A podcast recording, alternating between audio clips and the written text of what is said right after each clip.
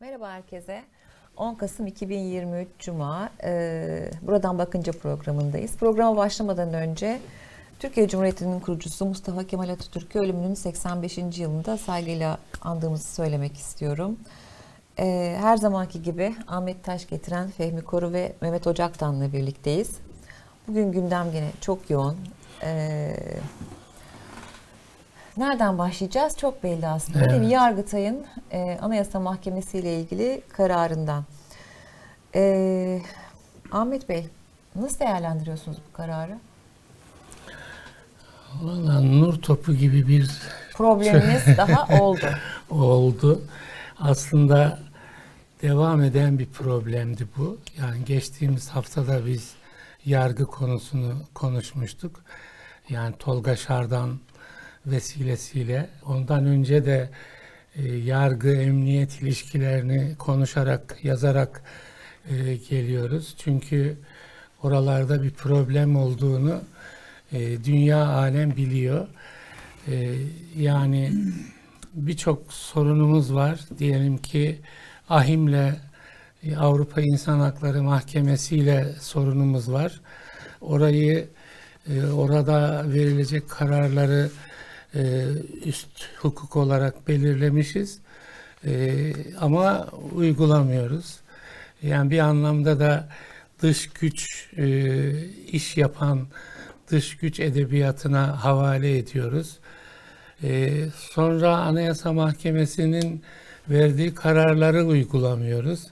Anayasa Mahkemesi bireysel başvurular sonucu diyelim ki hak ihlali kararları veriyor. Onu uygulamıyoruz. Ee, uygulamamakla da kalmıyoruz. Normalde yani anayasa hükmü, Anayasa Mahkemesi'nin verdiği kararlar yargıyı, işte idareyi, bütün kurumları, özel ve tüzel kişileri bağlar hükmü, anayasa hükmü. Ama e, onda da idare olarak ayak sürdüğümüz oluyor, yargı olarak ayak sürdüğümüz oluyor. Bütün bunlardan geçtik. En son olay yani Yargıtay'la Anayasa Mahkemesi'nin tam karşı karşıya geldiği bir durum söz konusu. İlk defa da böyle bir şey yaşıyor Türkiye. Yani bir alttan alta yürüyen bir gerilim vardı aslında. Yargıtay'la Anayasa Mahkemesi arasında böyle bir tartışma vardı. Ee, acaba Anayasa Mahkemesi e, üst bir temyiz mahkemesi mi vesaire diye Yargıtay'ın o noktada bir takım şerhleri vardı. Ama e, yani normalde uygulanıyordu bu şeyler. E, çünkü hak ihlali verildikten sonra tazminat vesaire geliyor. Hem Avrupa İnsan Hakları Mahkemesi'nden hem bizim Anayasa Mahkememizden. Üstelik Zühtü Arslan, Anayasa Mahkemesi Başkanı sık sık yani verdiğimiz kararlar e, idarede bazen uygulanmıyor, yargıda uygulanmıyor gibi böyle kamuoyuna açık toplantılarda uyarılarda bulunuyordu. Bunları uygulamamız lazım. Yani kanunları bu istikamette değiştirmemiz lazım. Madem ki anayasaya, e, anayasa mahkemesinin böyle bir yetkisini koyduk, onu uygulayacak zemini de hazırlamamız lazım gibi uyarılarda bulunuyordu. Anlaşılan bu Can Atalay kararı, şimdi normalde Can Atalay kim? Can Atalay Türkiye İşçi Partisi'nden Milletvekili. Hatay milletvekili. milletvekili olmuş bir isim. Yani onun öncesinde malum milletvekili başvurularında Yüksek Seçim Kurulu'nun bir kararı var. Yani milletvekili adayı olabilir veya olamaz diye. Orada yani Yüksek Seçim Kurulu da bir kişinin milletvekili olmasında en belirleyici kurum. Son karar merci. Kararları da itiraz edilemeyen bir kurum. O demiş ki aday olabilir. Aday olmuş. Hataylı seçmenler Can Atalay'ı seçmişler. Ama Can Atalay tutuklu. Nereden? İşte e, Gezi, Gezi davasından tutuklu. Şimdi Gezi davasıyla ilgili en yukarısının bir yaklaşımı var. Yani onunla bağlantılı isimlerle ilgili evet, yargı süreci alakalı, zaten evet, yargı süreci çok problemli işliyor. Yani Kavala davası beraat ediyor adam bir davadan yeni bir dava açıyorsunuz ondan beraat ediyor. Ondan sonra e, beraat ettikten sonra ilk davayı yeniden açıyorsunuz falan böyle bir yargı oyunu oynuyoruz orada biz. Ve bunu bütün dünya görüyor. Bağlı bulunduğumuz Avrupa İnsan Hakları Mahkemesi de oynamayın böyle diyor. Hukukla oynamayın, arkadan dolanmayın diyor. Avrupa Konseyi e, Genel Kurulu'na gidiyor konu. Türkiye'nin oradan ihracı veya bir yaptırım gelmesi söz konusu. Bütün bunları da genelde dış güç parantezine alarak halka sunmayı tercih ediyoruz. Şimdi yani sözü uzatıyorum çünkü konuşulacak konu çok. Yani arkadaşlar da Zaten şey yapacaklar hep onu konuşacağız. dakikalarda dönüp dönüp aynı konuyu e, Şimdi çeşitli yönleriyle en sonda yani şunu söyleyeyim en dramatik nokta Yargıtay'ın 3. dairesinin bu e, Anayasa Mahkemesi'nin hak ihlaliyle ilgili verdiği kararda karşıt bir karar oluşturması. Ve orada Anayasa Mahkemesi'nin hak ihlali kararına imza atan, ihlal vardır diyen 9 üyesinin Suç e, o- onunla ilgili suç duyurusunda bulunması. Bu ilk defa yaşanan bir şey Türkiye'de yargı kurumları, yüksek yargı kurumları arasında. Şimdi yani ona yönelik yani gerçekten hukukçuların mesela Haşim Kılıç'ın eski Anayasa Mahkemesi bu abesle iştigal tarzında bugün kararda Elif Çakır'ın Elif Çakır'ın güzel evet, bir e, konuşması var, kilisiydi. haberi var. Evet, bir kilis. Yani hakikaten içinden çıkılmaz bir durum söz konusu. Ee, şunu belki konuşmamızı not etmemiz lazım. Yani AK Parti'de iki damar ortaya çıktı. Birisi hani bir yerde eski AK Parti diyelim. Yani daha orijinal AK Parti, fabrika ayarları e, üzerinde durulan AK Parti. Mesela Abdullah Gül o dönemin bir simasıdır. İşte Abdü, Abdülhamit Gül eski Adalet Bakanı, Hayati Yazıcı AK Parti'nin kuruluşundan beri olan e, isim. Hüseyin Çelik mesela bunlar yani bu bu saçma bir şey. Yani özetliyorum yani tavırları bu. Acayip bir şey bu. Kabul edilemez bir şey. Yani militan yargı oluşturduk diyor Hüseyin Çelik. Çok açık mesela. Evet. Şimdi bir de Cumhurbaşkanı, Sayın Cumhurbaşkanı'nın tavrı geldi en son. Mehmet Uçum'un tavrı var. geldi. Yani Cumhurbaşkanlığı külliyenin e, simalarından diyeyim. Onlar Yargıtay şeyinin arkasında Bahçeli ile paralel yani Bahçeli ile aynı yönde şey oluyor. Böyle de bir kargaşa var. Şimdi merak ediyoruz. Bu fabrika ayarları önemsenen AK Parti e, mi etkili olacak? Yoksa e, herkes Cumhurbaşkanı'nın konuşması istikametinde mi hizalanacak? Bunu da önümüzdeki günlerde Birkaç saat göreceğiz. içinde belki göreceğiz. Evet. E, Fehmi Bey şimdi siz de bugün e, köşenizde e, Yargıtay kararı için bu bir darbe girişimi deniliyor. İyi de darbeler iktidara yapılmaz mı başlıkta bir yazı yazdınız. E, ve akabinde de gerçekten çok kıymetli bilgiler var. Ama onun ötesinde öncelikle e, iktidar cephesinde e, ciddi bu kararla alakalı e, eleştiriler oldu ama Cumhurbaşkanı Erdoğan Özbekistan'dan dönerken uçakta dedi ki Anayasa Mahkemesi birçok yanlışları arka arkaya yapar hale geldi. Yargıtay'ın aldığı karar asla bir kenara atılamaz, itilemez. Şimdi bu cümleyle e, artık o eleştiriler bitecek mi? Önümüzdeki saatlerde ya da günlerde e, mevzu nasıl ilerleyecek sizce? Valla emir demiri kesiyor bizde. Emir de Dolayısıyla e, son sözü söylemesi zaten beklenen bir kişi Cumhurbaşkanı aynı zamanda AK Parti'nin de genel başkanı olan Tayyip Erdoğan uçakta gelirken e, kendisini izleyen gazetecilere e, Yargıtay haklı anlamına gelecek cümlesini söylemiş. Herhalde yarından itibaren daha önce e, daha farklı görüşler açıklamış olanlar da dahil olmak üzere AK Parti cephesinden onun söylediği istikamette açıklamalar göreceğiz.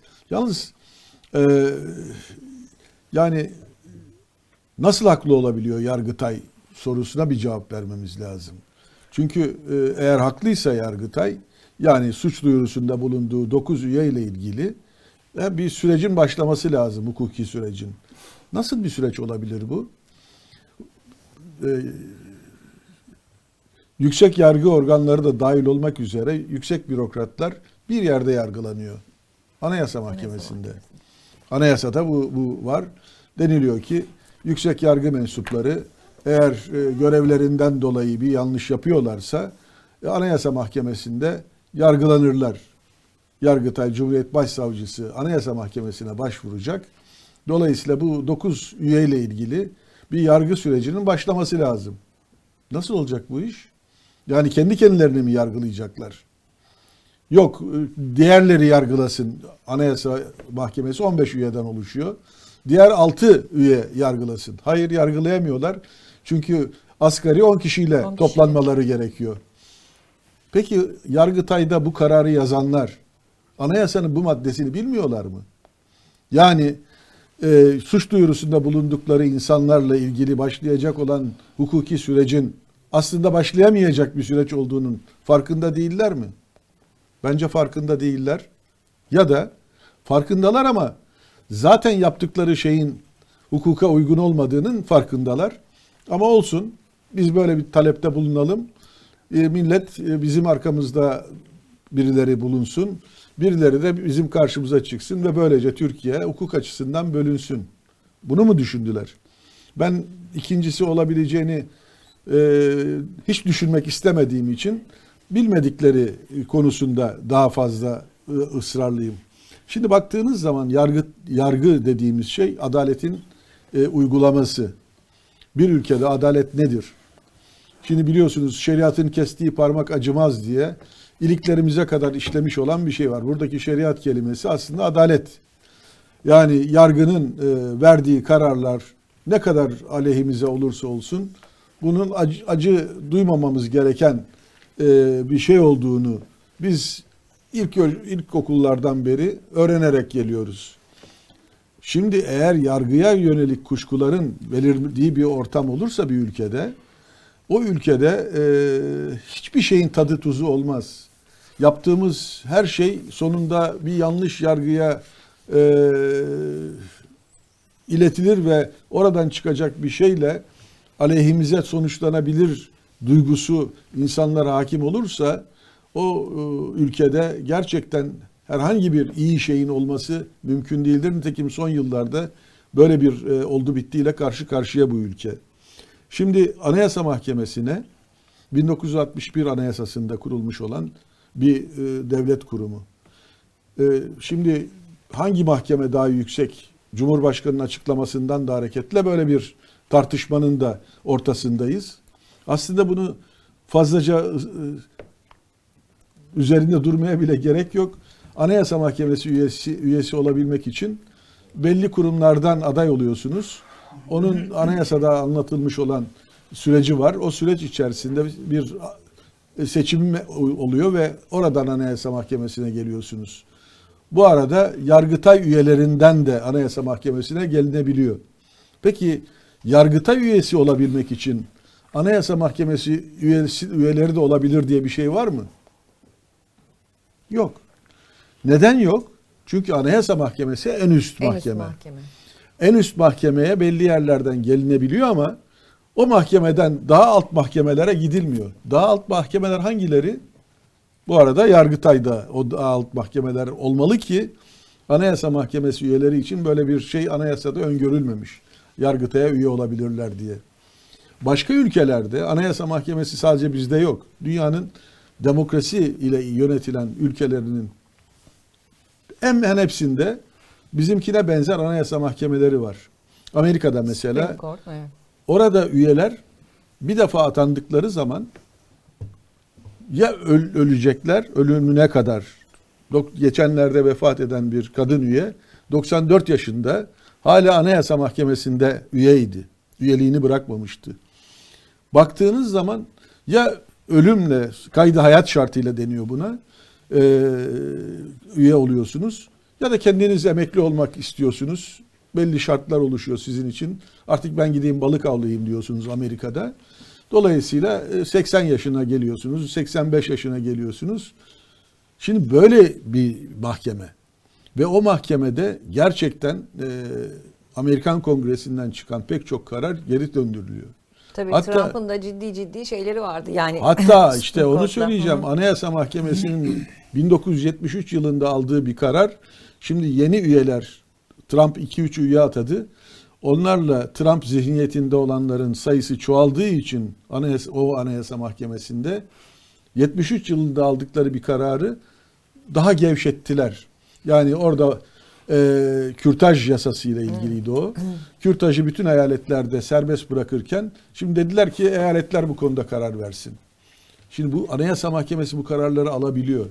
Ve bunlara itiraz da olmuyor. İnsanlar tabii sokaklara taşıyorlar. e, kendi haklı olduklarını düşündükleri konularda Anayasa Mahkemesi'nin kararlarını eleştirebiliyorlar ama netice itibariyle herkes uyuyor bu karara. Yani bazı eyaletlerde şimdi kürtaj yasağı var Amerika'da. Niye? Anayasa Mahkemesi'nin aldığı bu karar yüzünden. O bakımdan baktığınızda anayasa mahkemeleri böylesine üst bir mahkeme. Kongrenin aldığı kararları bile bile değil o kararları e, göz, gözden geçirip lehinde veya aleyhinde karar verebiliyorlar. Bizde mesela askeri yönetimler geldi. 1980'de darbe oldu Türkiye'de. 1971'de askeri müdahale oldu. Sonrasında ne oldu Anayasa Mahkemesi? Askerler anayasayı rafa kaldırdılar ama Anayasa Tamam, Mahkemesi'ne dokunmadılar. Böyle düşündüğüm, düşünmeye başladığımız zaman Türkiye'de e, Anayasa Mahkemesi'nin işlevleri bu bakımdan çok önemliydi. Mesela e, AK Parti'nin öncesi içinden çıktığını söyleyebileceğimiz partilerin hiç arzu etmediği tarzda kararlar da alabildi geçmiş dönemlerde anayasa mahkemeleri. Ne oldu? İtiraz edildi, eleştirildi, sokaklara taşıldı, el ele tutularak o kararların aleyhinde ama uyuldu o kararlara. Yani netice itibariyle Türkiye her dönemde Anayasa Mahkemesi kararlarını beğenmese bile o kararların üzerinde herhangi bir şekilde şu anda tartıştığımız türden başka mahkemelerin araya devreye girerek onu yok sayma yönünde herhangi bir adım atılmadı. O bakımdan ben şu anda yapılan bu tartışmaları kim ne söylerse söylesin Türkiye'deki adalet duygusunun yeni bir darbe alınması. Yani herkes bir darbeden Adalet bahsediyor ya. duygumuza darbe aslında. Esas darbe oraya. Adalet Yani duygumuza. darbe dediğiniz şey eğer e, Türkiye'de alıştığımız anlamda bir e, kavramsa bu, o kavram yok bu şu anda. Yani ama bizim hepimizin adalet duygumuza çok ciddi bir darbe vuruyor şu anda.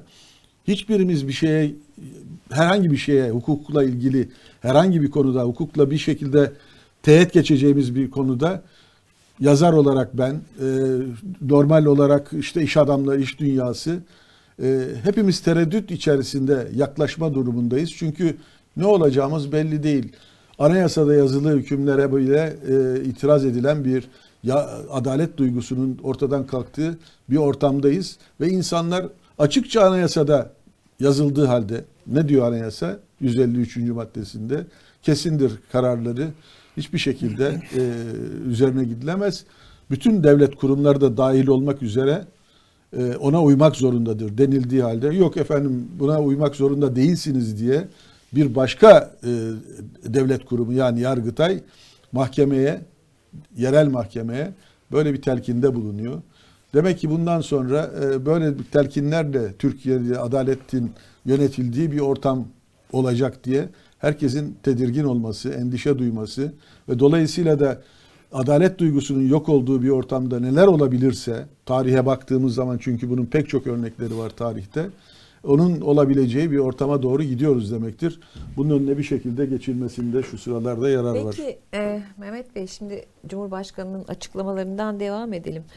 E, eğer partimizden bazı arkadaşlar da burada Yargıtay'ı yerip Anayasa Mahkemesi'ne övgüler düzüyorsa onlar da yanlış yapıyor. Birimiz hepimiz, hepimiz birimiz için demiş Cumhurbaşkanı. Ve son olarak şunu da vurgulamak isterim ki anayasa yapma yetkisi yüce milletimizdir, milletimizindir. Şimdi tüm bu karmaşa aslında yeni bir anayasanın önünü açmak için mi? Ee, buna gerek var mıydı? Ee, ne diyorsunuz? Şimdi e, Sayın Cumhurbaşkanı diyor ya Yargıtay'ın bir yüksek mahkeme olduğu herhalde kimse inkar edemez. Yani öyle bir şey oluşuyor ki böyle zaman zaman bu tartışmalar da var. E, sanki yüksek yargı arasında bir şey var. E, yetki karmaşası varmış gibi. Oysa öyle bir şey yok. Yani anayasanın biraz önce e, Fehmi abi söyledi 153. maddesi son derece açık. Açık. Ee, bunlara ayrıca mesela suç duyurusunda bulunuyor Ee, diyelim ki Yargıtay 3. dairesi daire üyeleri. Bunun nerede yargılanacak? Şeyde Anayasa Mahkemesi'nde. Yani demek ki öyle hani Sayın Cumhurbaşkanı diyor ya onlar da yüksek mahkeme. Demek ki en yüksek mahkeme Anayasa Mahkemesi'ymiş. Çünkü Yargıtay da zaten şeyini yargılanma şeyini orada e, görmek zorunda. Eski başbakanları yargıladı. Yargılayan Evet. bütün e, bakanları yargılayan bakan niye anayasa yani şu açık anayasamızda kardeşim en yüksek mahkeme son merci anayasa, Anayasa mahkemesidir. Mahkemesi. Hiç yargıtay denmemiş. Dolayısıyla yani bunun üzerinden sanki bir e, yargıtay da yüksek mahkeme denilerek e, bir yetki karmaşası var. Belki o sizin dediğiniz hadi gelin şu anayasada bu işleri değiştirelim de e, Sayın Cumhurbaşkanı Cumhurbaşkanlığı hükümet sisteminin gereği olarak bütün yetkileri o yetkileri de anayasa olarak üzerinde toplayayım der mi bilmem. Yani onu e, zaman içinde göreceğiz. Fakat bu e, bu kadar anayasanın hükümleri açık olmasına rağmen Yargıtay'ın böyle bir girişimde bulunması e, yani çok hem hukuk devletine anayasa hükümlerine bana göre bir kalkışmadır. Çünkü açıkça diyor ki kardeşim ben anayasanın e, işte millet iradesi yapar diyor ya Sayın Cumhurbaşkanı. Evet milletin iradesiyle seçilen parlamenterler bu ülkede anayasa değişikliği yapıyorsa bu anayasaları herkes uymak zorunda. Dolayısıyla e, yargının bir birimi yani Yargıtay'ın 3. ceza dairesi diyor ki ben kardeşim 153. maddede tanımam. Anayasa Mahkemesi'nde bir üst mahkeme olarak tanımıyorum ama kendi içinde bir çelişki var. Yani ben Yargıtay üyelerinin, o 3. daire üyelerinin kendi iradeleriyle böyle bir şeyi yazdıklarından şüpheliyim. Çünkü e, onlar herhalde okumuşlardır. Yani hem anayasayı bilirler hem de hukukçular. Dolayısıyla bunu bilemeyecek kadar herhalde hukuk bilgileri e, eksiktir diyemeyiz. Ki bütün hukuk profesörleri hani e, şey e, çıkıyor ve bu kararı eleştiriyor. Doğru olmadığını söylüyor. Herhalde evet dediğiniz gibi yargıtay üyeleri de bunu gayet iyi Yani biliyorlar. buradan tabii nasıl Ne- ne- bir şey nasıl çıkar? bir şey çıkacak? Ee, belki de önümüzdeki dönemde Sayın Cumhurbaşkanı der ki ya bak bu ya, yargı kurumları arasında da böyle bir yetki kavgası var, bir karmaşa var. Ya gelin şu işi bir düzeltelim. Nasıl düzeltilebilir bu iş? Anayasa, Anayasa değişikliği yapalım. Hayır yani ne olacak o zaman? Bir, Anayasa Mahkemesi değil de Yargıtay daha üstündür diye yani bir madde mi konacak? e, Sayın Cumhurbaşkanı seçilen halkın oylarıyla seçilen Cumhurbaşkanı buralara da vaziyet edebilir, etmeli denebilir belki de. Ama o zaman e, Şimdi Yani- mesela Varlık Fonu'nun başkanı Sayın Cumhurbaşkanı.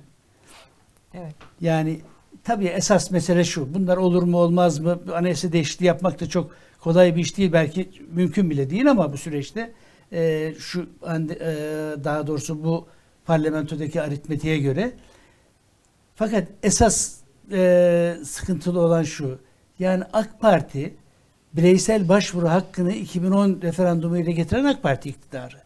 Bu kadar özgürlükler konusunda, e, hukuk konusunda e, adımlar atmış, önemli pozitif şeyler yapmış bir iktidarın yani şimdi kendi yaptıklarını adeta yok ederek gitmesini anlamak mümkün değil. Yani Türkiye bu açıdan e, şimdi bir takım ekonomik sıkıntılar yaşıyoruz. E, fukaralık memlekette e, almış başını gitmiş. Şimdi e, ve bunu bu yüzden de e, Mehmet Şimşek'i daha önce kovduğun Mehmet Şimşek'i getirip e, ekonominin başına getirmişsin ki hani ekonomide bir rasyonelleşme sağlayalım da e, dünyadan işte yatırım gelsin, finans temin edelim filan. Çünkü 3-5 e, Orta Doğu ülkesinden aldığın swaplarla yürütemeyeceğin çok açık. Ama bu bana göre yani şu anda yaşananlar e, o yüzden zaten AK Parti içindeki bir takım makul seslerin ya bu kadar da olmaz artık demelerinin temelinde de bu var. Yani biz bu işleri gerçekleştirdik. Bütün bu demokratikleşme hamlelerini biz yaptık ve şimdi de ekonomik olarak da sıkıntıdayız.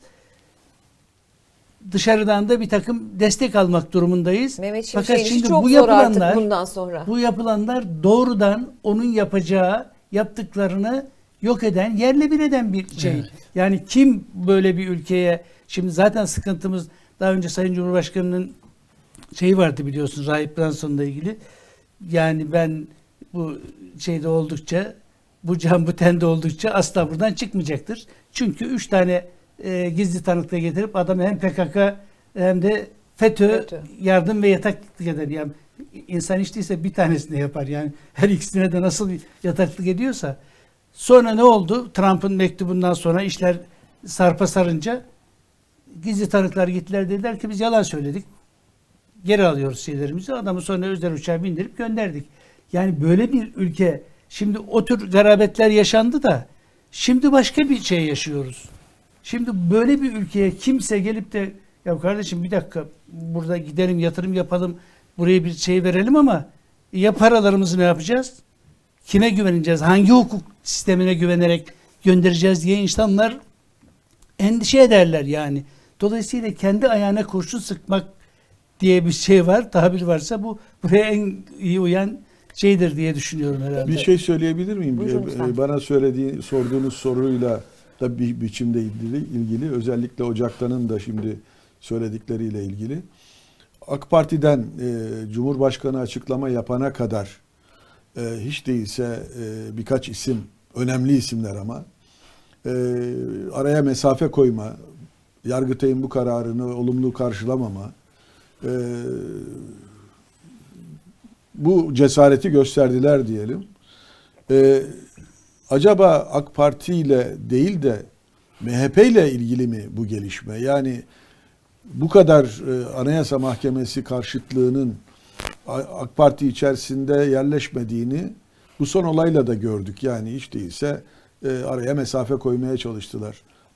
Buna karşılık e, MHP lideri Devlet Bahçeli meclis kürsüsünden e, grup Gayet, toplantılarında birkaç kez bir Birkaç defa kez. da değil e, Anayasa Mahkemesi feshedilmelidir Feshedilmeli. açıklamasını yaptı.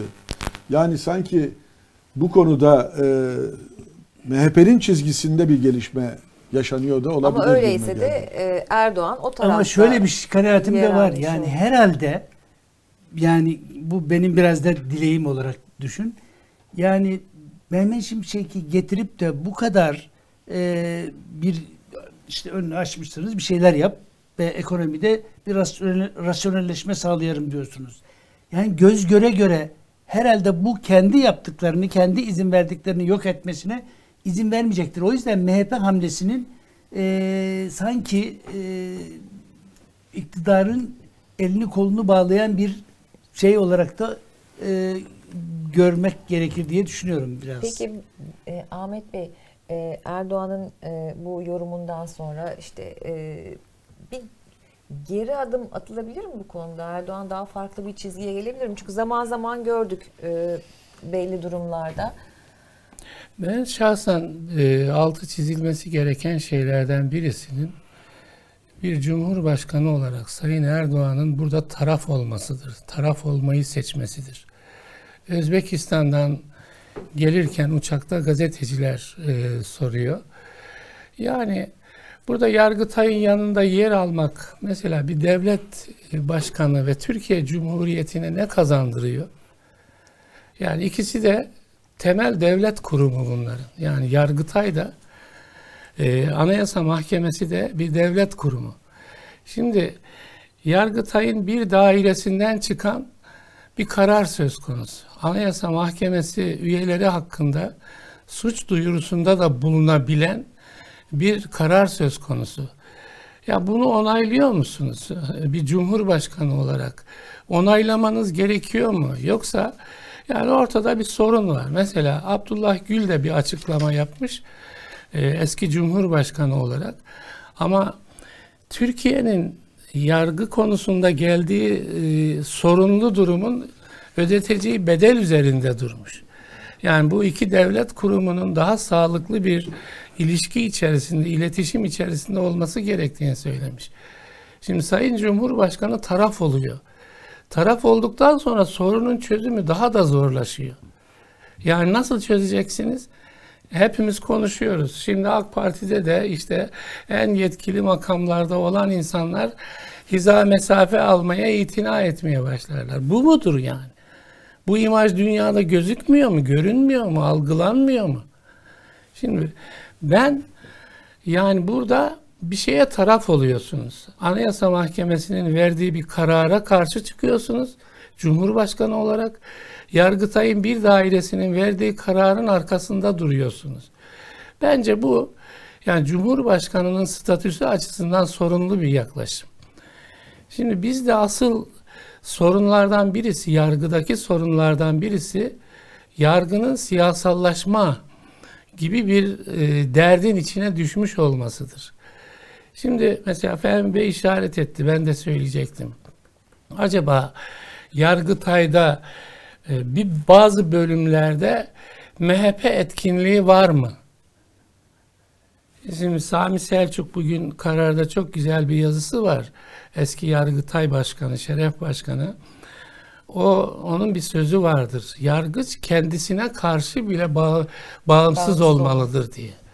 Yani şimdi böyle bir etki var mı? Mesela birebir örtüşüyor adeta Bahçeli'nin konuşmalarıyla Fem Bey'in naklettiği e, konuşmalarıyla Yargıtay 3. Dairesi'nin kararı birebir örtüşüyor.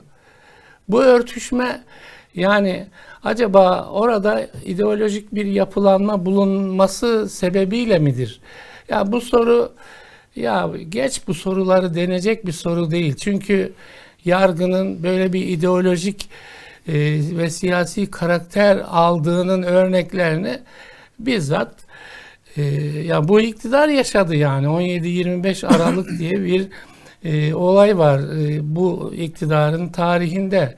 Şimdi ondan sonra yargı e, bir hayli tasfiyeler oldu. Yeniden yapılanıyor. Ama şunu biliyoruz. Mesela yargıda birlik diye bir yapı vardı. O yapı nasıl bir yapıydı? İçinde işte milliyetçilerin, muhafazakarların, şunların, bunların bulunduğu bir yapı. Ben o zaman da o yapıyı yadırgadım. Yani FETÖ yapılanmasına karşı başka bir siyasal yapı ortaya çıkıyor. Şimdi bunun etkilerini böyle böyle görmekte miyiz biz? Ve bunun Türkiye'ye bedeli ne olacak? Yani hakikaten yargının yani Adalet ve Kalkınma Partisi en sorumlu alan adalet şu anda Türkiye'de. En sorumlu alan yargı şu anda Türkiye'de ve e, ya güven duymuyoruz. Fehmi Bey'in söylediği bugün yani Tolga Şardan'ı alıyorsunuz götürüyorsunuz. Yani ideolojik şeyi de yok. Yani To- Tolga Şardan'ın yazılarına yansıyan bir ideolojik şey de yok. Bunu bir maddenin içine sokuyorsunuz hemen. Yani buradan hani yargı aktivizmi deniyor ya. Aslında bu yargı aktivizmi. Yargıyı orada kullanmak, burada kullanmak, burada kullanmak. Yani falancaya hakaret olursa bu normal eleştiri. Ama falancaya hakaret bile olmazsa, eleştiri olmazsa bunu hakaret içine sokuyorsunuz. Böyle bir yargı görünümü Mehmet'in söylediği yani hakikaten Türkiye'yi öngörülebilir bir ülke olmaktan çıkarıyor. Ya ve onun ekonomiye yansımaları var, işte hukuka yansımaları var ve e, yani siyasete yansımaları var. Türkiye dedik ya başta nur topu gibi bir Sorunumuz oldu. sorunumuz oldu. Peki bu kadar e, her şeye yansıması varken sokağa bir yansıması olur mu Fehmi Bey? Yani hani e, o da aslında iktidarın işine gelmez. Çünkü yerel seçimlere çok az bir zaman kaldı. E, Belki de işine gelir bilemiyoruz. yani. Sokak hareketleri dediğiniz şey e, sorunuzu yarıda kesmiş gibi oldum ama anladığımı zannediyorum. e, yani sokak hareketleri dediğimiz şeyin e, iki yönü de var. Yani bir bak, iktidar bundan hoşlanmaz ama hoşlanmadığı şeyi e, kullanabilir. O bakımdan e, bunu bilemiyoruz ama Cumhuriyet Halk Partisi e, yeni bir lidere kavuştu. E, seçimden de bayağı yüksek bir oy alarak yani delege desteğini arkasında bularak çıkan bir genel başkanı var şu anda. Ve o genel başkan e, varlığını hissettirme ihtiyacı duyacaktır. Böylesine çok önemli, toplumu çok da da, arka çok arkaya oldu yani Evet. hakikaten devir teslim oldu hemen akabinde. Ve nitekim e, meclisi e, kendi grubunu o gece yani bu kararın çıktığı günün gecesi topladı. E, Orada yaptığı grup toplantısında yaptığı konuşmada e, sokakları harekete geçireceğinin işaretlerini verdi. O bakımdan e, bu toplumda herkesi ilgilendiren bir konu olduğu için mutlaka taraf bulacaktır. Dikkat ederseniz bütün barolar yani Türkiye'de sadece Barolar Birliği Genel Merkezi değil tek tek bütün barolar e, bu konuya bir tepki duyma ihtiyacı hissetti. Açıklamalar yapıyorlar ve onlar da e, sokaktan başlayarak bu tepkilerini dışa vurmaya başladılar. Yani Yargıtay'ın önüne gidip oradan e, bir takım mesajlar veriyor Ankara Barosu. E, dolayısıyla bu tür olayların e, toplumsal bir hareketlenmeyi doğurması e, mümkündür ve bence böyle bir hareketlenme olursa sokaklar bu amaçla yani hukukta herkesi ilgilendiren bir konuda anayasal düzeni e, değiştirmeyi bile göze alabilecek bir yeni gelişme olarak bir algı oluşursa toplumda bunun e, sokakları çok fazla hareketlendirmesi bile beklenebilir. Yani Gezi'de yaşananların e, Gezi neydi? İstanbul'da bir parkın ağaçlarının kesilmesine çevreci olan gençlerin bir tepkisiydi. Yani çok kısıtlı bir ilgi alanı, çok kısıtlı bir e, toplumsal taban bulan bir olaydı o. Ki çok A- kolaylıkla çözülebilecek bir durumdu. Durumdu. Büyük bir kriz olmasına gerek Tabii yoktu. e, ama o öyle bir hal aldı ki e, yani Türkiye'nin her tarafında sadece İstanbul'un Taksim'inde değil Türkiye'nin neredeyse her tarafında bir çevreci e, duyarlılığının dışa vurmasına sebep olmuştu. Bu ise çok daha farklı bir konu. Yani bir e, parktaki ağaçlarla mukayese edilmeyecek kadar önemli bir konu. Ben umarım yani Cumhuriyet Halk Partisi e, her ne kadar yeni lideriyle e, sokakların hareketlendirmesinden bahsediyorsa bile bunu öyle bir toplumsal bir hareketlenmeye kadar vardıracak bir tepki yerine daha farklı yöntemlerle çözme yoluna gidilirse Cumhuriyet Halk Partisi açısından da yeni, yeni yönetim ki? açısından da efendim. Nasıl çözülebilir ki? Yani benim görüşüm şöyle, e, bu to, bir defa anayasa çok açık. Eğer e, bundan bir rahatsızlık duyuluyorsa, e, Anayasa Mahkemesi'nin kanatlarını kırpmak gerekiyorsa, nitekim e, mesela İsrail'de şu anda en büyük sıkıntı Gazze gibi görünse bile, Gazze olayını bir tarafa bıraksanız, e, İsraillilerin Netanyahu'ya vermeleri gerek verdikleri en ciddi tepki e, Anayasa Mahkemesi'nin oradaki Anayasa Mahkemesi'nin kanatlarını kırpmaya çalışması ve e, bizim e, işte 2010'da yaşadığımızın çok daha ilerisinde e, adalet mekanizmasını elden geçirip kendi istediği tü- türden bir yeni adalet mekanizması kurmaya çalışması orada. E bizde de eğer böyle bir şey ihtiyacı duyuyorsa iktidar anayasa getirsin paketini. İnsan ama o paket gelene ve kabul edilene kadar bugünkü anayasa geçerliyse ki öyle olmak zorunda o zaman buna uyulması. Bu e, şey değil yani Cumhurbaşkanı da söylüyor böyle böyle diyor ama sonunda da anayasaya bağlıyor olayı. Dolayısıyla anayasayı hepimiz okuyoruz ve Yargıtay'ın e, bir dairesinin verdiği bu kararın doğru olmadığını anayasaya göre ilkokul çocuğuna bile okutsak bu sonucu çıkartabilecek Anladım, evet. bir anlayışın şu anda hakim olduğu bir ortam var Türkiye'de. Dolayısıyla mevcut anayasada bu böyleyse bu böyle olmaya devam eder. Ama bundan rahatsızlık duyan, değiştirmek isteyen, anayasa mahkemesini feshetmek isteyen bir anlayış hakim olsun isteniyorsa o zaman da anayasa değişikliği yoluna gidilmesi. Ama bu yola gitmeden de asla mevcut anayasayı böylesine ihlal edecek, alenen ihlal edecek olaylardan kaçınılması. Mehmet Bey size de şunu sormak istiyorum. Ee, bir dönem siyasette yaptığınız için bugüne yani 20 küsür yıllık AK Parti iktidarında e, bugüne kadarki en büyük kriz diyebilir miyiz buna? Toplumsal kriz diyebilir miyiz? Bir de şunu da sormak istiyorum hemen arkasından. Şimdi Erdoğan'ın bu sözlerinden sonra e, biraz çünkü bir böyle bir hani mesele çok konuşuldu ama herkes galiba Cumhurbaşkanı ne, ne diyeceğini de merak etti. Nasıl bir tavır alacağını da merak etti. Tartışmalar başka bir e, şeye evrilebilir mi?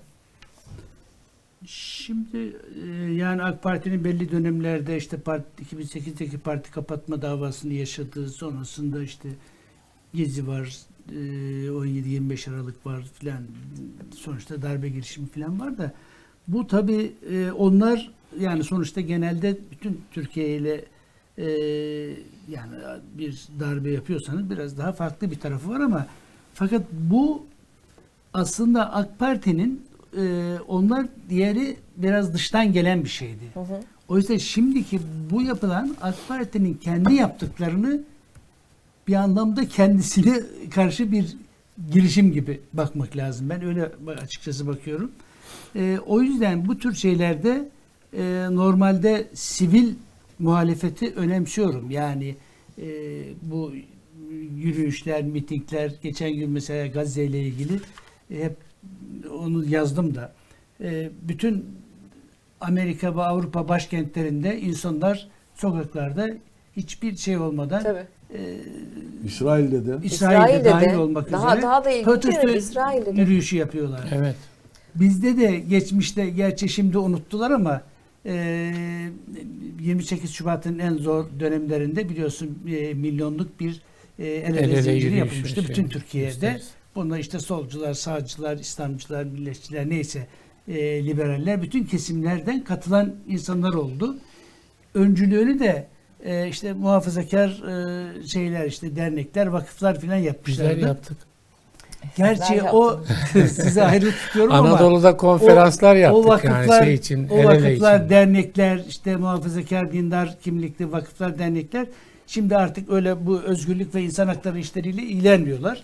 Ee, onlar daha çok Biz kendi, ilgileniyoruz gene. kendi, kendi özgürlükleriyle şey Evet. oldukları için çünkü o dönemde de ben bir e, şimdi milletvekili, insan hakları komisyonu başkanı falan da oldu. E, bir hanımla ilgili yazı yazmıştım. Burada okuyamadı. Viyana'ya gidip okudu. Sonra da e, özgürlükler karşısında özgürlük devletin tayin, tayin ettiği, çizdiği bir çizgi vardır. Devlet belirler özgürlüğün ne olduğunu diye. Evet. O yüzden e, şimdi e, bu tür hareketlerin e, daha doğrusu protesto eylemlerinin ya da bu böyle bir yargıtayın bu tavrının da aslında sivil anlamda tepki gösterilebileceği hatta protesto yürüyüşleri yapılabilmesini ben de isterim ama e, tabii Gezi gibi bir örnek var. E, dolayısıyla bu işleri de Sayın Cumhurbaşkanı çok iyi e, kullanmayı bilir. Bir de Gezi gibi bir Ee, örnek var. E, bu e, karar da bir şekilde Gezi ile bağlantılı bir kararla ortaya çıktı. öyle bir tarafı da var. Ee, o yüzden e, Cumhuriyet Halk Partisi'nin tabii e, Fehmi abinin dediği gibi yeni bir genel başkan var. Dolayısıyla o daha aktif bir tavır almak almak durumunda. Mesela miting yapabilir. Ee, bence siyasi partiler e, nitekim Sayın Cumhurbaşkanı da miting yaptı e, Gazze ile ilgili. Ee, muhtemelen e, CHP böyle bir miting yaparsa belki seçime doğru giderken Sayın Cumhurbaşkanı da işte bunlar e, şeydir diye başka türlü bir e, bozguncudur diye miting yapabilir. E, biraz tansiyon yükselir ama yani bunları da e, Evet. alışmak lazım belki de. E, bilmiyorum ya. Ben tabii çok umutsuz bakıyorum yer, da biraz umutsuz bakıyorsunuz. Konuda benim de yani CHP'nin tavrı konusunda birkaç şey söylemek isterim. Yani hakikaten gece yarısı bir anlamda topladı grubu Özgür Özel ve orada çok e, coşkulu bir konuşma yaptı ve bu bir darbe girişimidir e, diye koydu. Yani öyle tanımladı anayasal düzene bir darbe girişimi diye ve her türlü aktiviteyi göstereceklerini ifade etti. O sonrasında ben bunun daha meşru zeminlerde e, yürütme e, gibi bir e, tavrı gözlemledim. Mesela Meclis Danışma Kurulu'nu toplantıya çağırdı. Meclis Başkanı'yla temas kurmaya çalıştı. Mecliste şimdi e, adalet nöbeti tutuyorlar. 20 şer milletvekili olarak adalet nöbeti tutuyorlar. Son konuşmalarından birisi de şu oldu Özgür Özel'in. Yani bu noktada yapılabilecek e, aktivitelerin destekleyicisi olacağız tarzında. Yani henüz e, böyle kitlesel bir eylem düşündüğü Sinyali algısına sahip almadı? değilim doğrusu. Ama olayı sıcak tutuyor ve yani daha baştan da söyledi. Yani diyelim ki emekliler için 1 milyon kişinin katıldığı bir miting istedi. yapabiliriz dedi. Yani işçiler için e, bunu yapabiliriz vesaire dedi. Daha aktif bir politika yapacağı kuşkusuz yapması da gerekiyor bence. Yani bu konudaki duyarlılığa, toplumsal duyarlılığa sahip çıkmak. Şimdi mesela henüz biz bu e, şehirlere yönelik e, rezerv alan düzenlemesi kanun geçti. Mecliste muhalefetin muhalefeti oldu ama muhalefetler işe yaramıyor. Çünkü E, ama zaten e, muhalefet de bir, orada da onları eleştirmek lazım. E, gidip e, oylamaya katılanların sayısı da çok fazla değil yani. Bir Evet o da var. Şimdi muhtemelen yani yasa henüz e, şehirlerde tam kavranmış değil. Biz bile Biz yeterince bilmiyoruz, biz de bilmiyoruz. biz bile ama demek, ciddi şüpheler yapılacak? ifade ediliyor bu konuda. Yani muhtemelen önümüzdeki zamanlarda şehirlerde ciddi bir duyarlılık ortaya çıkacak. Yani buralarda e, toplumsal tepkiyi ortaya koymak, yani muhalefet değilse kim yapacak e, bunu? Bunu ifade etmek lazım. Ben bu şey konusunda dün gece bir olay oldu. Ankara Emniyet Müdürlüğü bir tweet attı. Ee, yani 15 Temmuz'u unutmadık, unutturmayacağız diye bir tweet attı. Sonra sildi tweet'i. Sonra yeniden koydu. 15 Temmuz görüntüleriyle birlikte yayınladı. Şimdi niye böyle bir tweet atar Ankara Emniyet Müdürlüğü? 15 Temmuz 15 değil, şeyin Temmuz'la değil. şu andaki gerilimin ne alakası var? Yani biz burada ya da Ankara Emniyeti böyle bir noktada kendi başına e, hareket etme yetkisine sahip mi?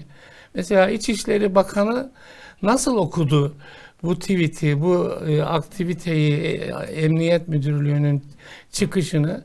Ya bunların da yani hakikaten bir sisli ortam var. Bu sisli ortamda bunlar gelişi güzel mi ortaya çıkıyor? Yani 15 Temmuz'u dünkü gerilimde hatırlamanın anlamı nedir? Zamanlama Zam- manidar diyorsunuz. manidar. Onu da ifade etmek isterim. Yani bir not düşmek açısından. Peki e, aslında böyle e, bir gündemimizde tabii ki e, CHP'nin yeni genel başkanıydı. E, Anıtkabir'deki törende Erdoğan'la tokalaştı Özgür Özel. E, ilk temaslarıydı bu. El sıkışıp e, merhabalaşmışlar.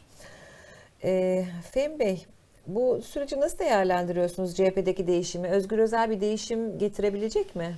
Doğrusu Küskün biz muhalefeti de özür dilerim küskün muhalefeti de e, en azından yerel seçimlerde oy vermeye ikna edebilecek mi? Çünkü çok ciddi duyuyoruz oy vermek istemeyen muhalefette küskün olan ciddi bir kesim var. Zannediyorum e, e, Kemal Kılıçdaroğlu'nun e, helalleşme kavramıyla ifade ettiği e, tarzda bir açılım artık CHP'den e, beklenecek bir gelişme değil. Yani muhafazakar e, kitleler içerisinde mevcut iktidarla e, pek e, hoşuna gitmeyen e, bir kitleler vardı. O kitleleri de e, gerekirse ve e, içlerinde olmasalar bile destekleyebilecekleri tarzda bir helalleşerim e, tarzında bir yaklaşımla Cumhuriyet Halk Partisi'ne oy vermeye davet etmişti Kemal Kılıçdaroğlu. E, bu herhalde olmayacak yani bu dönemde. Ama ne olacak? İki şıktan biri olacak. Ya CHP e, 28 Şubat günlerindeki gibi e, kendisini e, AK Parti'de ne temsil ediliyorsa onun karşısına dikecek ve e, en aşırı ulusalcı diye kavram var. O kavramı günümüzde hortlatacak bir biçim alacak. Ya da e, kurultayda en fazla üzerinde durduğu konu Bülent Ecevit'le kendi hareketi arasında bir paralellik kurmaktı. Ee, Bülent Ecevit'in yapmaya çalıştığı tarzda bir demokratik sol veya yeni bir isim belki buna vere- vererek daha sola açılacak bir parti haline dönüştürecek. Yani e, AK Parti konusunda e, işte orada o çok oy alıyor biz de on- onun aldığı yerlerden oy alalım diye bir derdi olmayacak. Ama e, AK Parti'ye oy veremeyen e, daha soldaki bir kitleyi Cumhuriyet Halk Partisi'ne oy verebilir hale getirerek oylarını arttırmaya çalışacak. Ben e, bunların yeterince e, Cumhuriyet Halk Partisi'ni iktidara getirecek bir güce kavuşturabileceği kanaatinde değilim. Hangisini yaparsa yapsın. Ulusalcılığın sonucunu gördük. O e, CHP'yi iyice e, en kötü noktaya götürdü. E, ve e, oradan bir çıkış noktası olmadığını da herhalde CHP'liler de görüyordur. E, sola açılım ise solun yeni e, temsilcileri var siyasette. Onları nasıl Cumhuriyet Halk Partisi içerisine çünkü Cumhuriyet Halk Partisi deyince e, bagajları olan bir parti bu. Geçmişi e, hatırlayan insanların kolay kolay solu temsil edebilecek bir güç olarak onu görmeleri mümkün değil. Dolayısıyla o da pek çıkar gibi görünmüyor. İşi zor yani Özgür Özel'in. Ee, ama öyle zannediyorum ki kurduğu yeni e, parti meclisinde çok değerli isimler var. O isimler bir çıkış yolu ona herhalde proje haline dönüştürüp vereceklerdir. Ama benim baktığım noktadan, pencereden orada pek çıkış noktası da yok. Cumhuriyet Halk Partisi %20 ile 25 arasına kendisini hapsetmiş olan bir siyasi parti. Oradan çıkış yok. Hatta bir başka e, gelişmeyi de bu arada de, değerlendirmeye almak gerekiyor. Kemal Kılıçdaroğlu Cumhuriyet Halk Partisi'ne oy veren e, bir e, kitle var. Alevi kitlesi. E, onları kendi partisi içerisinde önemli bir güç olarak tutuyordu.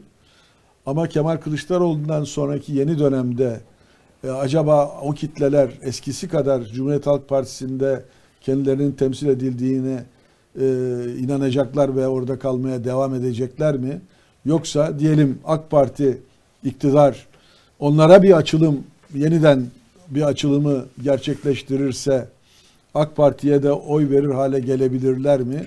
Bu da Özgür Özel'in e, masasındaki önemli bir soru işareti zannediyorum. Peki e, Mehmet Bey, şimdi Ekrem İmamoğlu'yla e, Özgür Özel kardeş olduklarını söylediler. Daha önce de bir baba oldu Kemal Kılıçdaroğlu ile Ekrem İmamoğlu. E, bu ikili arasında bir sürtüşme çıkar mı CHP'de? Bir Şimdi- güç dengeleri değişir mi? Şimdi e, tabii onu zaman gösterecek de oraya gelmeden önce şimdi mesela Cumhuriyet Halk Partisi'nde e, Sayın Kılıçdaroğlu aslında önemli bir adım attı. İşte helalleşme, normalleşme adımları e, yani muhafazakar kesimle ilişkilerini daha da normalleştirmek için bana göre çok önemli bir gayret sarf etti. E, fakat hem kendi partisi kendi partisinden hem de Türkiye'deki sol medyadan e, yani onun helalleşmelerine hep hesaplaşma cevaplarıyla karşılık verdiler. Hatta kendi partisinden de e, bu konuda asla bir destek görmedi. Yani belki görseydi hani Cumhuriyet Halk Partisi'nin değişimini sağlayıp yani Batı'daki gibi bir sosyal demokrat parti haline e, gelebilirdi. Gelebilir miydi? O da orada da bir soru işareti var aslında ama fakat o çalışmalar e, yeterince şey olmadı. Nitekim bunun sonuçları da zaten seçimlerde de Gördük. ortaya çıktı. Şimdi Özgür Özel tabii evet yeni bir genel başkan ve e, güçlü bir delege desteği de var. E, bu konuda önü açık. E, şimdi tabii Özgür Özel'in genel başkan olmasında en büyük etken de Ekrem İmamoğlu. Yani esas güç toplumsal karşılık anlamında esas güç Ekrem İmamoğlu'nda. Ee, tabii bu ilişkiler e, nasıl devam eder e, onu bilemiyoruz. Zaman gösterecek. Yani en azından yani seçimlere kadar bu sürecin e, herhalde sağlıklı bir şekilde yürümesini be- bekleyebiliriz. E, fakat genelde baktığınızda esas bu şeyin sahibinin Ekrem İmamoğlu olduğunu herkes görüyor. E, fakat esas meselesi Cumhuriyet Halk Partisi'nin bundan sonra yani evet sözlerden de anlaşıldığına söylemlerden bakarak e, söylemek mümkün. Daha sola yani sol bir parti e, soldaki küskün kesimleri e, burada daha aktif hale getirmek e, ve orada kenetlendirmek istiyor da yani mesela yerel seçimlerde bir başarıya şimdi biraz önce kelimeler birbirine karışıyor. Fehmi abi dedi ya yani 20-25 arasında bir rakamı yukarıya çıkarma imkanı pek gözükmüyor. Yerel seçimlerde ama bunun bir mümkün olduğu tarafı var. Yani Türkiye'de kabaca hep söylenir yüzde 65-70 e, sağ, muhafazakar, milliyetçi, liberal neyse bütün o tanımlar yüzde 30-35'te sol. Sol. Hı hı. Şimdi bu gerçeği yani bir kitle partisi bu işte solda olsun isterse sağda olsun e, bu gerçeği dikkate alarak işte bir yere belediye başkanı e, adayı yapacaksanız da bu gerçeği dikkate edeceksiniz. E, işte başka bir e, partiyseniz de yine yani bu sosyolojik gerçekliği e, yok sayarak iktidar olmanız çok mümkün değil. Bu Türkiye gerçeği bunu değiştiremeyiz. Ee, Sayın Kılıçdaroğlu da bu zaman zaman buraya geldiği sohbetlerimizde, konuşmalarımızda şunu demişti. Yani biz Türkiye'nin şeyine iyi bakmalıyız. Hatta Ankara ve İstanbul'la ilgili örneği verirken burada bak çok önemli bir iş yaptık. Ee, İstanbul'u kucaklayacak, bütün renkleri temsil edebilecek isim koyduk. Yani ANAP kökenli birisi Ekrem İmamoğlu. Ankara'da da ülkücü kökenli ama hani bir şey anlamında değil ama çok e, kimliksel şeyi ön plana çıkmış değil ama sonuçta o kökenden gelen bir isim. Dolayısıyla bu e, Cumhuriyet Halk Partisi'nin başarılı olmasının tek şeyi bu. Yani bu şeye göre, bu çerçeveye göre hareket edebilirse, yerel seçimlerde de öyle. Yani nasıl Ankara, İstanbul'da bunu yaptıysanız, mesela Yeni Mahalle örneğini veriyorum. Ben orada tanıdıklarım da var. Ee, yani hayatlarında hiç Cumhuriyet Halk Partisi'ne oy vermemiş, vermeyecek olanlar üç dönemdir filan seçiliyor Yeni Mahalle Belediye Başkanı. Ee, ona oy veriyorlar. Hatta ben dedim ki niye? Ee, diyor ki çok iyi işte çocuklarımız orada kursa gidiyor. Ee, başörtülere karşı, muhafazakar kesimlere karşı çok iyi davranıyorlar. Başkan bazen geliyor yani o demek ki toplumun bütün kesimleriyle ilişki kurmayı başarmış bir belediye başkanı. Yani siyasetteki şeyiniz e, yani o demin yüzde 65-70 örneğini verirken böyle bir şey o kesimlerle bir bağ kurabiliyorsanız bir duygudaşlık oluşturabiliyorsanız başarılı olabiliyorsunuz. Yani Cumhuriyet Halk Partisi yeni yönetimi gerçekten bunu yapabilecek mi? Onu göreceğiz. Bakacağız. Şimdi bir e, son dakika şey de var. Erdoğan Atatürk Kültür Dil ve Tarih Kurumu Yüksek Kurumu tarafından Beştepe'deki Millet Kongre ve Kültür Merkezi'nde düzenlenen bir anma programında konuşmuş. E, bu son gündeme dair söyledikleri diyor ki biz bu tartışmalarda taraf değil hakem konumundayız. Yetki tartışmasının çözüm yeri anayasa yasalardır. Anayasamız bu konuda yetersiz kalmaktadır. 15 Temmuz Bir darbesine kontrollü gelmiş. darbe diyenlerden bir tavır beklememek Değiştirsin, gerektiğinin değiştirsin. farkındayız. Ee, biz bu meseleye sloganik yaklaşmıyoruz, çözümler peşindeyiz. Karşımıza ülkemize bir an önce yeni anayasaya kavuşturma çıkıyor. Hayati bir konu olduğu da anlaşılmıştır diye e, devam ediyor ve en kısa zamanda hukukçularla görüşerek bu konuda bir yol alacaklarını söylemiş. Ee, İşte demin, aslında demin söylemiştik Evet. yani taraf olmama hali e, daha yakışan budur yani. Ama işte esas niyeti burada şey. Yani evet taraf olma taraf da yine. Ama Hakemiz yani diyor. en işleri çözelim bak söylem- bunlar birbirine Söylem girdiler. planında oraya gelmiş bence iyi tabii bir şey. tabii. yani. Yani. uçakta söylediği ile bu söylediği arasında Evet. farklar var. Yani yaklaşım farkı var. CHP Bize uyardığı, konusunda- uyarıldığı zannediyorum Evet. yani birileri e, kendisine. Yani anayasal e, gerçekleri herhalde anlattılar. Evet. Belki de kararın bu manşeti de gösterildi ona. Çünkü burada ülkenin en saygın hukukçularının Evet. konuya Evet, ilişkin konuya ilişkin açıklamaları, var. açıklamaları var. Ben de, e, yani Tayyip Erdoğan olsam bunları gördüğüm zaman okuyor okur ve e, bu üsluba biraz daha kendimi yakın hissederdim. Evet. Süreyi doldurduk Süreyi- galiba ama Olsun buyurun. şu CHP ile ilgili e, şimdi kurultay konuşmasında benim altını çizdiğim bir şey var. e, Özgür Özel'in. Yani kimliksel ayrışmalara e, mahkum olmayacağız tarzında. Yani Fehmi Bey'in işaret ettiği şey, Mehmet'in söylediği yani o yüzde 65-35 denklemini görmüyor olamaz. Kılıçdaroğlu onu görmüş. Bunlar da onu görmüş olmalılar. Şimdi mesela Ekrem İmamoğlu çizgisi o kimliksel boyutu aşan bir çizgiydi. Belki e, yerel seçimler buna imkan da hazırlayacak. Yani toplum da değişiyor.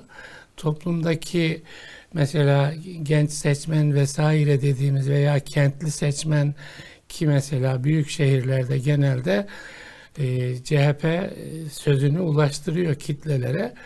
Yani oralarda kimlik şeyi daha sınırlı. Şimdi e, eğer kitlelerle buluşma, helalleşme önemli bir şeydi. Ama sanki CHP kitlesine çok e, şey olmadı, oturmadı o. Biraz da e, medyada, sol medyada sağcılaşma diye bir kampanya baskısı oluştu. Şey üzerinde, CHP üzerinde.